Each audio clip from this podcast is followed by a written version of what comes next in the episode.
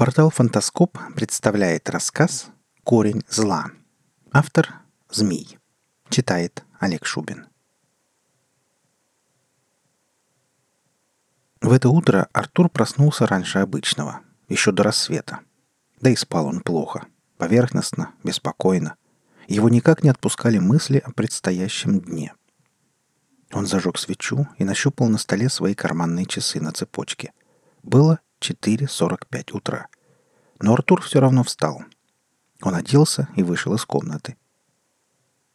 Спустившись по лестнице, он попал в просторный холл гостиной. Там за столом сидел Константин, мужчина средних лет с бакенбардами и в длинном сюртуке поверх клетчатой жилетки, и что-то ел, впрочем, без особого аппетита.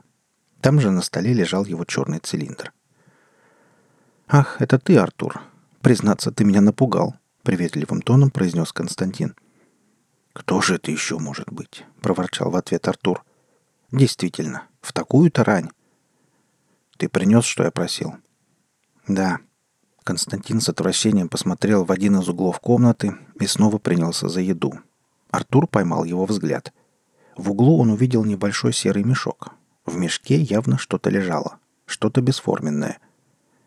«Спасибо, я твой должник». «Еще бы!» Может, передумаешь?» «Нет, я не могу бросить книгу недописанной. Тем более на последней главе. Я почти нашел причину человеческого порока. Но мне не хватает еще чего-то, какой-то детали, которую я не найду в обычных условиях. Как знаешь. Но я тебя предупредил. Может, проводишь меня? Боже упаси, я туда не ногой. Я заплачу. Нет, я к этому месту и на пушечный выстрел не подойду, даже не уговаривай. Что ж, тогда прощай. Прощай, Артур. Артур осторожно взял мешок и вышел за дверь. Уже светало, но было еще достаточно темно, и утренний полумрак с горем пополам рассеивали одинокие фонари. Но типичный для такого времени суток туман ограничивал видимость всего до нескольких метров. Артур немного прогулялся по мостовой и нанял экипаж. Кучер довез писателя до придорожного трактира, но ехать дальше отказался, ссылаясь на матерых волков, которых давеча видели в здешних местах, до лютых разбойников, рыщущих здесь уже не первый год. Но Артур знал, в чем дело, поэтому и не стал настаивать. Он расплатился с извозчиком и спрыгнул с повозки. «У ведьминой избушки», — гласила надпись над входом в таверну. Молодой человек подивился умению хозяина заведения завлекать клиентов и пошел дальше по проселочной дороге. Примерно через час среди деревьев показалась небольшая ветхая хижина. Артур постучал в дверь. «Кто там?» — прозвучал скрипучий старушечий голос внутри хижины. Артур приоткрыл дверь и неуверенно вошел в избу. К нему тут же подбежала столетняя скрюченная старуха с длинным загнутым вниз носом и совершенно гнилыми зубами. «Кто таков и зачем пожаловал?» Накинулась на него бабка. «Говорят, у вас есть разные интересные таланты». «Мало ли о чем болтают. Тебе-то конкретно чего надобно?» «Мне нужно попасть в ад». Старуха громко рассмеялась и спросила Артура. «Есть более легкий способ в ад попасть. Зачем ко мне-то приперся?» «Такой способ мне не нравится. Да и потом мне ведь вернуться на землю нужно, чтобы книгу закончить». «Ишь ты, книгу закончить!» «Так ты можешь это устроить? Или я обратился не по адресу?» «А ты не робкого десятку!» «Цену-то знаешь?» — прищурилась бабка. Артур демонстративно бросил на пол мешок. Тот звучно и противно шмякнулся о доски. Глаза старухи сразу же загорелись. «Проходи, проходи, сынок», — произнесла она, не отводя глаз от мешка. Сынок уже успел привыкнуть к полутьме и увидел множество висящих связок чего-то сушеного под потолком, а также пучки трав на стенах и шкаф со склянками. «Ложись на кровать», — приказала старуха. Артур повиновался, а старуха начала ходить из угла в угол, ища нужные ингредиенты. «Отправить тебя прямо в ад я не могу, поэтому ты отправишься в Лимб, а там уж недалече». Старуха, наконец, закончила приготовление и подошла к кровати — «На вот, выпей». Мужчина выпил снадобье. Его чуть не стошнило, но он сдержал рвотный рефлекс. Фу, ну и гадость. «А теперь слушай меня внимательно», — серьезным тоном произнесла бабка. «Сейчас ты умрешь. Но не пугайся, это не навсегда. Ровно через сутки ты вернешься обратно в свое тело. Так что ты должен успеть закончить все свои дела за это время». Последние слова ведьмы Артур услышал, но очень расплывчато.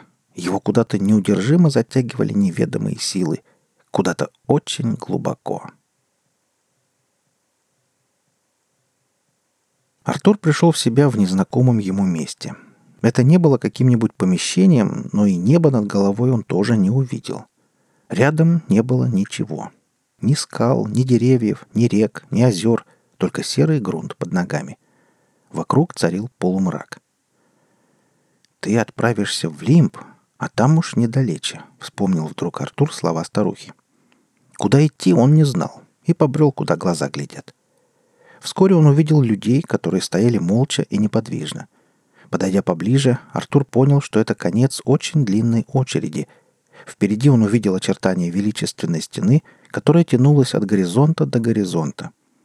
Путешественник подошел к старику, стоящему самым последним, и спросил, куда ведет эта очередь.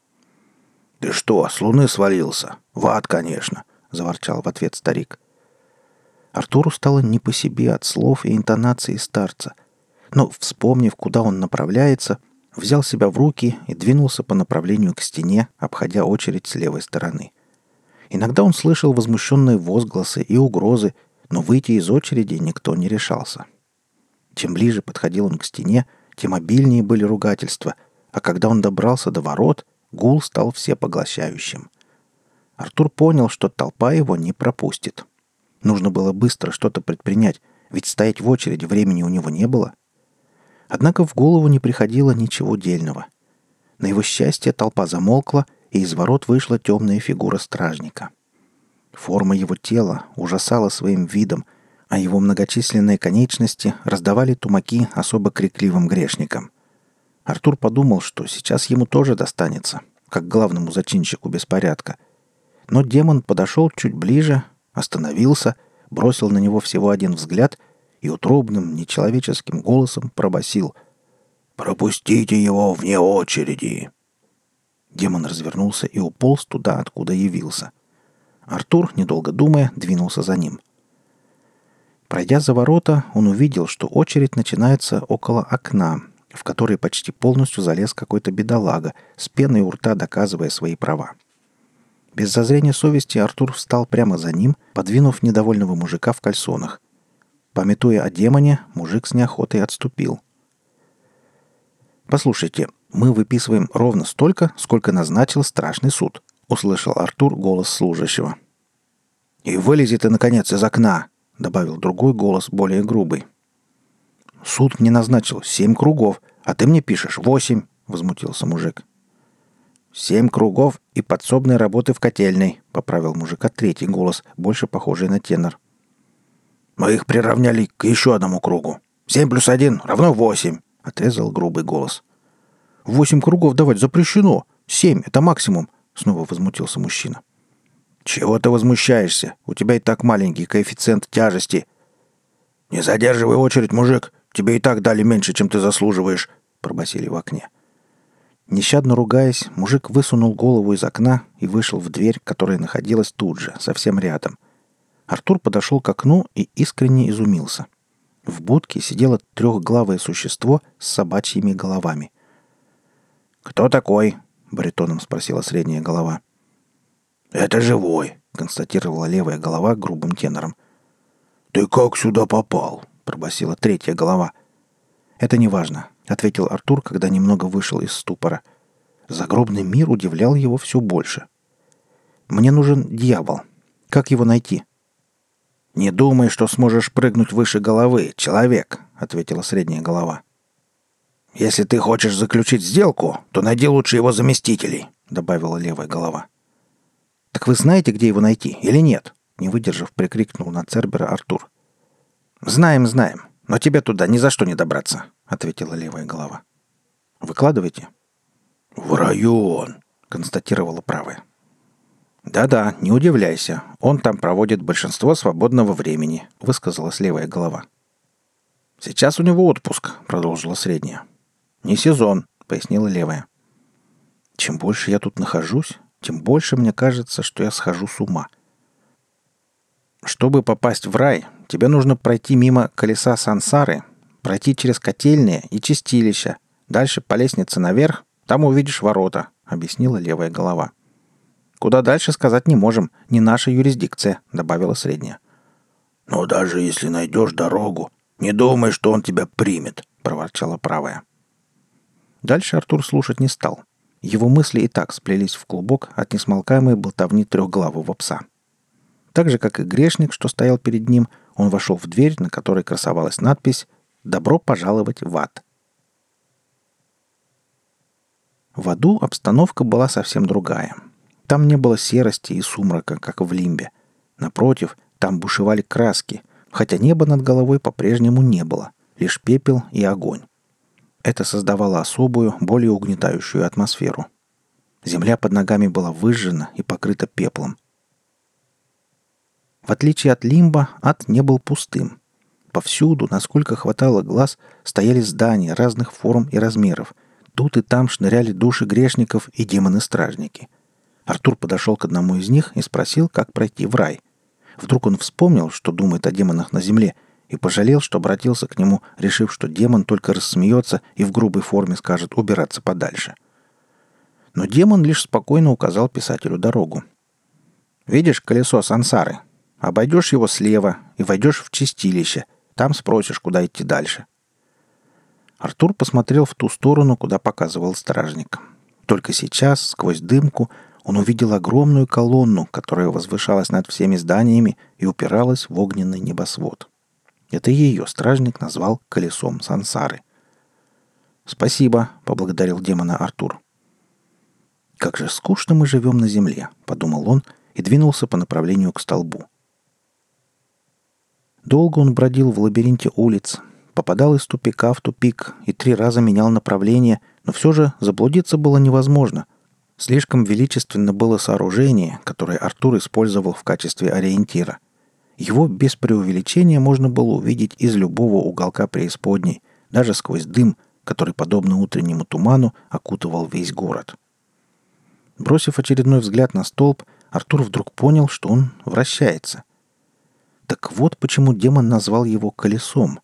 Осталось выяснить, кто такая Сансара. Артур продолжал двигаться к центру ада — что колесо находится именно в центре, он не сомневался. До тех пор, пока он вплотную не приблизился к колесу. Оно оказалось просто колоссального размера валом, вблизи похожим на исполинскую стену, не имеющую конца и края. Его насыщенно черный корпус изредка поблескивал отголосками горящего небосклона, а у самого ее подножья трудились грешники. Десятки тысяч грешников, сотни, а может и больше, кто знает. Они очень медленно вращали колонну по часовой стрелке, держась за специальные рычаги, расположенные по всему периметру колеса. За каждым рычагом стояло не меньше ста человек, а приставленный к каждой секции демон подгонял каторжников ударами плети. Пока Артур стоял не в силах отвести взгляд от такого зрелища, к нему подошел человек и заговорщицким тоном спросил. «Эй, приятель, есть минутка?» «Эм, нет», — опомнился Артур. «Времени у меня мало». Он хотел уже двинуться дальше, но незнакомец остановил его. «Ты ведь выйти отсюда хочешь, так?» «Допустим. Ты что-то хочешь предложить?» «Смотря куда ты собираешься». «В рай», — честно ответил Артур. «Замечательно!» — воскликнул незнакомец. «Нам по пути!» «Слушай, пешком ты до туда дойдешь только завтра к полудню, а я тебе предлагаю, скажем так, короткий путь. Он займет всего лишь пару часов». Артур серьезно задумался — на путь через Лимб и ад он затратил очень много времени. От силы у него осталось 12 часов для того, чтобы найти дьявола и обо всем расспросить. Если верить парню, то за 12 часов он успеет лишь добраться до рая. Но с чего вдруг незнакомый человек будет помогать ему? «А в чем подвох?» — наконец спросил Артур, бросив недоверчивый взгляд на незнакомца. «Подвоха нет», — спокойно ответил парень, Просто мне одному ни за что не выбраться отсюда, поэтому и нужна твоя помощь». «Рассказывай», —— решился наконец Артур. «Видишь дверь, у которой стоят два здоровенных демона?» Артур посмотрел, куда указал незнакомец, и кивнул. «Для начала нам нужно в нее войти. План такой. Ты отвлекаешь охранников, а я пробираюсь в подземелье и открываю тебе вон тот лаз». Незнакомец кивнул на канализационный люк, что находился в очень узком переулке неподалеку от них. Артур некоторое время молча стоял, но потом ответил. «Нет, так не пойдет. Ты отвлекаешь демонов, а я открываю люк. Послушай, ты вряд ли сможешь отыскать нужный проход, а я уже там бывал раньше. Либо мы делаем по-моему, либо нам не по пути, отрезал Артур. Ладно, я согласен. Как только Артур подошел к оговоренному месту, незнакомец что-то выкрикнул рогатым громилом, охранявшим вход на нижний уровень. Те, не раздумывая, бросились за ним. Артур тут же вошел внутрь. Помещение представляло собой маленькую пустую комнату. Внутри находилась только лестница, ведущая вниз. Артур спустился. Он оказался в месте, похожем на канализационный сток. Оглядевшись, он увидел коридоры, расходящиеся во все стороны света. Артур сориентировался и выбрал нужный коридор. Пройдя около 200 метров, он заметил небольшое ответвление слева. Он свернул в него и оказался в небольшом колодце, заставленном ящиками и коробками. Забравшись на ящики, Артур достал до люка, отомкнул запорный механизм и отодвинул крышку. Незнакомец тут же спрыгнул в колодец. «Это что, канализация?» — спросил Артур, когда новый знакомый повел его за собой. «Скорее, технический уровень. Как тебя зовут?» «Артур. А меня Ким». Ким вел Артура по бесчисленным лабиринтам Нижнего Ада так уверенно, как будто знал их наизусть. Наконец, узкие проходы закончились, и начались технические помещения. Всюду вращались шестеренки, скрежетали различные механизмы и шипела гидравлика. Это был единый огромный механизм. Наконец, Ким остановился в одном из просторных залов и жестом велел Артуру пригнуться. В другом конце зала они увидели подъемник. Но подобраться к нему мешали двое демонов. Улучив момент, когда демоны отошли, приятели кинулись к лифту и дернули рычаг. Подъемник медленно начал движение. Когда он поднялся с нижних уровней, Артур заметил, что лифт поднимается параллельно колесу и находится всего в нескольких метрах от него. «Устраивайся поудобнее. Дорога будет долгой», — посоветовал Ким. «Что за место там, внизу?» «Я уже говорил. Технический уровень. Оттуда ведется управление всем в аду, в раю, да и, пожалуй, на земле». «Как это?» «А вот так. «Колесо — главный источник энергии», — догадался Артур. «Точно. Это оно через систему сложных механизмов обеспечивает циркуляцию душ, создает приятную обстановку в раю. Ну и еще вращает земную ось». «Интересно. Какой же энергией должно обладать колесо?» «Ты их представить себе не можешь. Знаешь легенду о Вавилонской башне?» «Да, но не более того, что написано в Библии». «А знаешь ли ты, для чего люди ее строили?» И для чего же? Они знали о колесе и хотели получать от него энергию для своих нужд. Представь, сколько надо было иметь наглости, чтобы решиться на такое.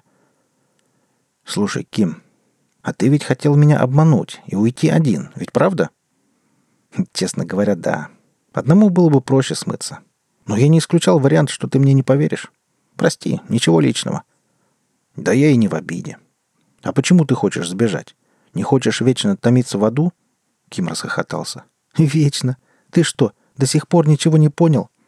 Тут никто вечно не томится, как ты выразился. Ад — это скорее тюрьма, исправительная колония, куда попадают грешники. Каждому назначают свой срок, измеряющийся в кругах. «На колесе», — догадался Артур. «Точно. Количество кругов зависит от числа грехов.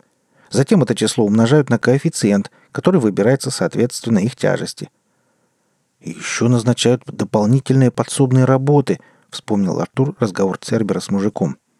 Верно. Но в основном так делают, когда на колесе нет места. Без работы не остается никто. А когда отмотаешь свои круги? Большинство отправляется в рай. Говорят, там и правда замечательно. Но сильно уж скучно. Поэтому надолго там никто не остается. И все отправляются обратно на землю.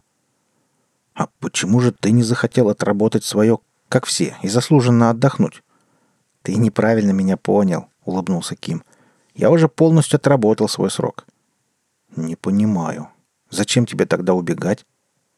Видишь ли, все не так просто. Чтобы пройти в рай или попасть на землю, нужно сначала пройти через чистилище. А это значит лишиться всех своих земных воспоминаний. А я этого совсем не хочу. Конечно, есть лазейки в рай, как это, например. Но там меня рано или поздно найдут и заставят очиститься. И что ты собрался делать? Бежать на землю? Да, это единственный выход. Ближе к краю в колесе будут окна. Мне нужно попасть в одно из них. Дальше меня унесет течением вниз, и я скоро буду рожден в новом теле. Ну что мы все обо мне, да обо мне. Расскажи лучше, как ты сюда попал. Ведь твой срок еще не пришел. Что, по мне так это заметно? Ну, я тут довольно давно и успел понять, что к чему. Тем более все эти вопросы, которые ты задаешь, говорят о том, что ты тут нелегально. Я тут по собственной воле. Видишь ли, я писатель, и для завершения книги мне нужно выяснить, в чем корень зла. Поэтому мне нужен сам дьявол. Если кто и знает, то непременно он. Возможно, и знает, но я бы не был так уверен. В любом случае, ты уже прошел большую часть пути. Скорее всего, тебе даже не придется никуда идти. Лифт остановится около комнаты, где они отдыхают. Ты сказал «они»? Ну да, Бог и дьявол. Они частенько вместе разговаривают, пьют чай или играют. О чем ты говоришь? Ким посмотрел наверх. Конца пути еще не было видно, но там, высоко из корпуса колеса сансары, медленно движущейся стены, бил белый свет. «Сам увидишь. А сейчас мне пора. Прощай, Артур. Может, еще увидимся». «Прощай, Ким». Скоро подъемник поравнялся с окном, из которого исходил свет. Затем он проехал несколько выше, и Ким спрыгнул. Прыжок был рассчитан идеально. Артур заметил, что его знакомого тут же затянуло внутрь. Теперь он сидел один на полу необычного лифта и поднимался все выше. Так сидел он около часа и рассматривал колесо. С такой высоты просто невозможно было разглядеть что-либо другое, пока не увидел над собой белоснежную завесу. Поравнявшись с ней, лифт остановился. Артур увидел необычайно светлое и спокойное место. Здесь не было ни адской суеты, ни гнетущей атмосферы лимба. Здесь он чувствовал себя легко и спокойно. Артур понял, что находится во внутреннем дворе замка, который представлял собой роскошный цветущий сад, которому позавидовал бы любой садовник. Он был огорожен высокой белой стеной. Что происходило за пределами стены, Артур не видел. По саду неспешно шагали по своим делам люди и очень похожие на них крылатые создания – Артур подошел к прекрасному дворцу, стоявшему в центре всего этого великолепия.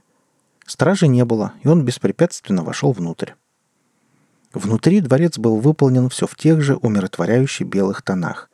Повсюду стояли прекрасные статуи, а на стенах висели лучшие образцы изобразительного искусства.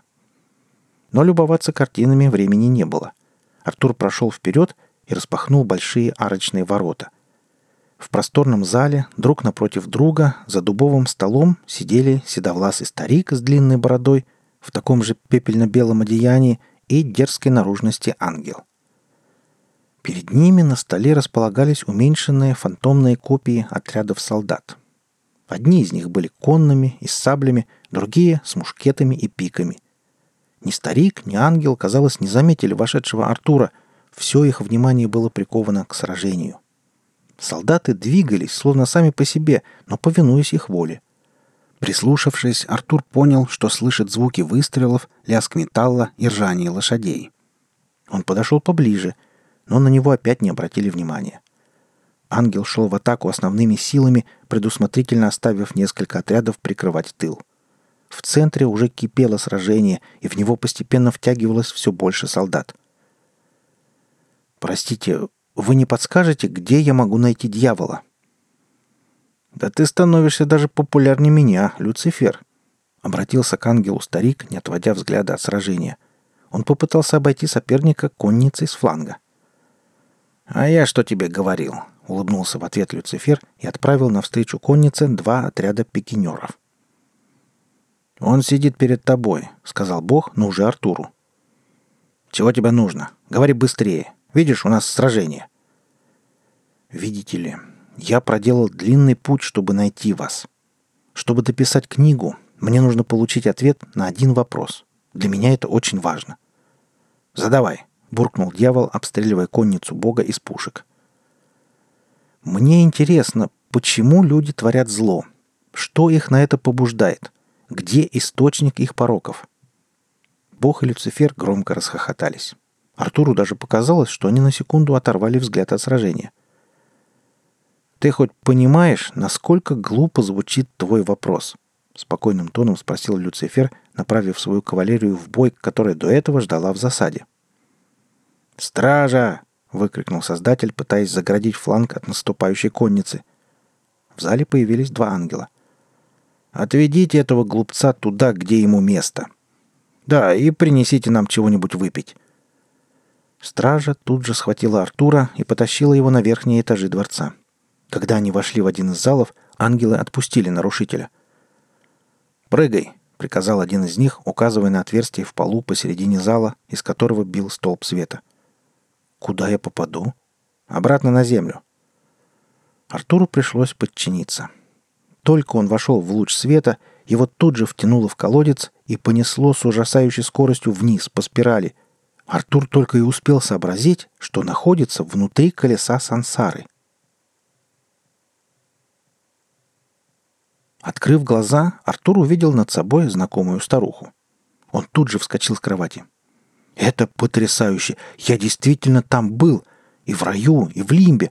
Представляете, там на входе сидит цер...» «Не смей!» — резко оборвала его старуха. «Не смей рассказывать мне, что ты там видел! Ты получил, что хотел. А теперь давай, двигай от седова. Ишь, моду взяли!» Артура долго упрашивать не пришлось. Он вышел из избушки ведьмы и помчался по дороге к трактиру. Его так и переполняли впечатления. Хотелось с кем-нибудь поделиться увиденным. Но таверна оказалась закрыта. Хозяин собрался в город за продовольствием, а присмотреть за заведением было некому. Артур уговорил хозяина таверны подбросить его до города — и по дороге рассказал ему о своем приключении. Но тот, будучи мужиком закаленным по части разных историй, чего только не наслушаешься темными вечерами от разных пройдох, зашедших на ночлег и кружечку холодного пива, не поверил ни единому его слову. Добравшись до города, Артур сразу же отправился на постоялый двор, на котором остановился. В дверях он встретил Константина. «Артур, признаться, я уже и не думал, что увижу тебя живым», — воскликнул тот. «Со мной все в порядке. Я действительно был в аду.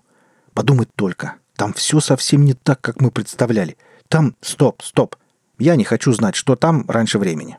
Скажи только, ты нашел, что искал?» «Ну, прямого ответа мне не дали, но я кое-что понял сам». «Хорошо. Тогда я, пожалуй, прочту твою книгу, когда она будет готова. А сейчас у меня дела. До встречи, Артур». С этими словами он вышел на улицу. «До встречи!» — буркнул Артур и поднялся к себе в комнату. Артур сел за стол и приготовил перо и чернила. Так, с пером в руке и чистым листом перед собой, просидел он с полчаса. Затем отложил перо и принялся листать свою рукопись. Пролистав до конца, он вдруг бросил ее прямо в открытое окно — Разрозненные листы кружили над мостовой, словно первый снег, и также бесшумно ложились на нее. А автор, послав чернильницу вслед рукописи, заглянул в свой кошелек. Там оказалась всего одна монета. Тогда он открыл пыльный сундук, что стоял под кроватью, и со зловещей усмешкой достал из него старинный кинжал.